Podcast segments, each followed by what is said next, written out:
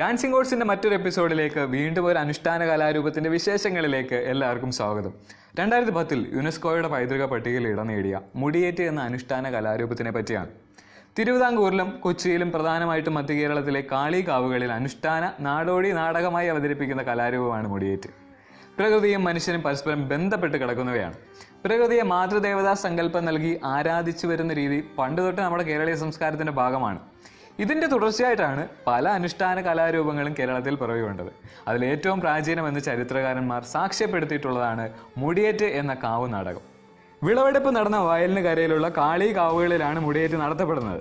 എന്നും നല്ല വിളവൊക്കെ ലഭിക്കുവാനും രോഗക്കെടുതികളും മറ്റുമൊക്കെ വരാതിരിക്കുവാനും ദേശദേവതയോടുള്ള പ്രാർത്ഥനയായിട്ടാണ് മുടിയേറ്റ് കണക്കാക്കുന്നത്.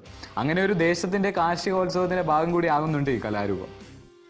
ദാരികാസുര വധമാണ് മുടിയേറ്റത്തിന്റെയും ഇതിവൃത്തം ഡാൻസിംഗ് കോഴ്സിന്റെ മുൻ എപ്പിസോഡുകളിൽ പടയണിയായാലും നിഴൽപാവത്തിലായാലും ദാരികാസുര വധം ആസ്പദമാക്കിയിട്ടുള്ളതാണ്. എന്താണ് ദാരികാസുര വധം അതിന്റെ പിന്നിലെ ഐതിഹ്യത്തെ പറ്റി ഒന്ന് നോക്കാം. ദ്വാപര യുഗത്തിലെ ദേവാസുര യുദ്ധത്തിൽ വിഷ്ണുവിനോട് തോറ്റ അസുരന്മാർ പാതാളത്തിൽ ഒളിവിൽ പോയി. ഇവരിൽ അസുര സഹോദരിമാരായ ദാരുമതിയും ദാനുമതിയും ബ്രഹ്മാവിനെ തപസ് ചെയ്ത് ദാരികൻ ദാനവേന്ദ്രൻ എന്നീ പുത്രന്മാരെ നേടിയെടുത്തു. ഇവർ മുതിർന്നപ്പോൾ അതികഠിനമായ തപസ്സൊക്കെ ചെയ്ത് ബ്രഹ്മാവിനെ പ്രത്യക്ഷപ്പെടുത്തി. തുടർന്ന് ആണുങ്ങൾ ആരായാലും തങ്ങളെ വധിക്കപ്പെടരുത് എന്ന വിശിഷ്ട വരം നേടിയെടുത്തു.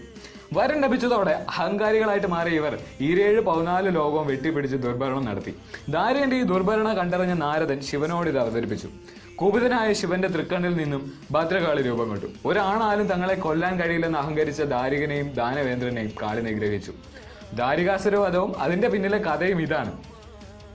മുടിയേറ്റത്തിന്റെ വിശേഷങ്ങളിലേക്ക് തിരികെ വരാം. മൂന്ന് ശൈലിയിലായിട്ടാണ് മുടിയേറ്റ് അവതരിപ്പിക്കപ്പെടുന്നത്. കൊരട്ട് ശൈലി കീഴിലം ശൈലി കുന്നക്കൽ ശൈലി. മുടിയേറ്റത്തിന്റെ അനുഷ്ഠാനങ്ങളുടെ ഭാഗമായി കളമെഴുത്തും കളം പാട്ടും തുടർന്ന് അരങ്ങ് വാഴ്ത്തലും നടത്തുന്നു. പ്രധാനമായും ഏഴ് കഥാപാത്രങ്ങളും ഏഴ് രംഗങ്ങളുമാണ് മുടിയേറ്റത്തിലുള്ളത്. കാളി ദാരികൻ ദാനവേന്ദ്രൻ ശിവൻ നാരദൻ കൂളി കോയമ്പട നായർ തുടങ്ങിയ കഥാപാത്രങ്ങൾ ചേർന്നാണ് മുടിയേറ്റ് അവതരിപ്പിക്കുന്നത്. അരങ്ങുവാഴത്തിൽ അവസാനിക്കുന്നതോടുകൂടി ആദ്യ രംഗമായ ശിവനാരദ സംവാദം തുടങ്ങുകയായി. ശിവൻ തിരശീലയ്ക്ക് പിന്നിൽ ഒരു പീഠത്തിൽ നിൽക്കുന്നു. കാളപ്പുറത്തിരിക്കുന്നു എന്ന സങ്കല്പത്തിൽ കയ്യിൽ ഒരു കാളത്തലയുണ്ടാകും. നാരദൻ തിരശീലയുടെ മുന്നിൽ വന്ന് താളിയോലയിൽ നോക്കി ദാരികന്റെ ക്രൂരതയെക്കുറിച്ചും ദുർഭരണത്തെക്കുറിച്ചും പാടി കേൾപ്പിക്കുന്നു. അടുത്തതായി വരുന്ന രംഗം ദാരികൻ പുറപ്പാടാണ്. കത്തി വേഷത്തിലായിരിക്കും ദാരികൻ വരുന്നത്. വീരരസ പ്രധാനമായ അഭിനയം നടത്തുന്നു. ദാരികന്റെ സ്ഥായി രസം വീരമാണ്. നാല് ദിക്കിലും നോക്കി തന്നോട് യുദ്ധത്തിന് ആരുണ്ട് എന്ന് വെല്ലുവിളിക്കുന്നു. പാഞ്ചാരി മേളവും ചെമ്പട മേളവും ഈ രംഗത്തിന്റെ രൗദ്രത വർദ്ധിപ്പിക്കുന്നു. അടുത്ത ഭാഗം കാളി പുറപ്പാടാണ്.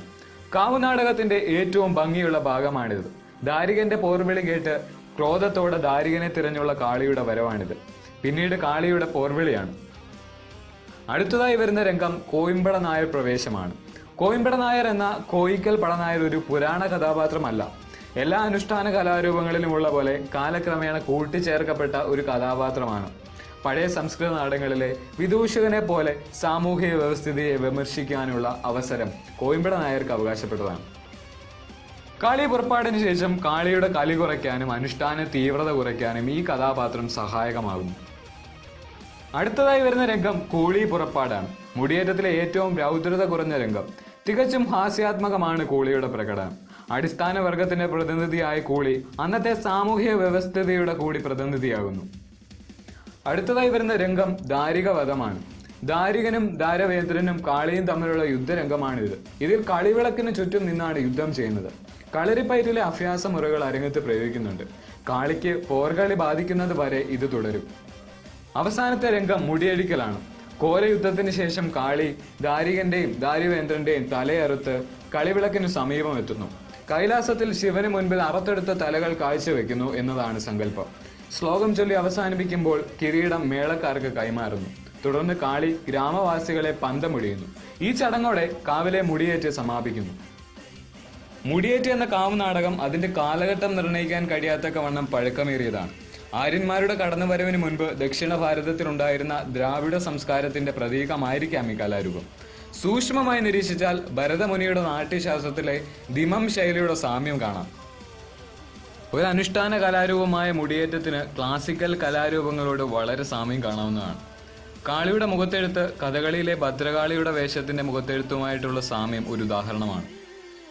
സഹജീവികളെയും പ്രകൃതിയെയും അന്യരായി കാണുന്ന മനുഷ്യ ചിന്താഗതിയെ ശുദ്ധീകരിക്കുക എന്നതാണ് എല്ലാ അനുഷ്ഠാന കലകളുടെയും ഉദ്ദേശ്യം.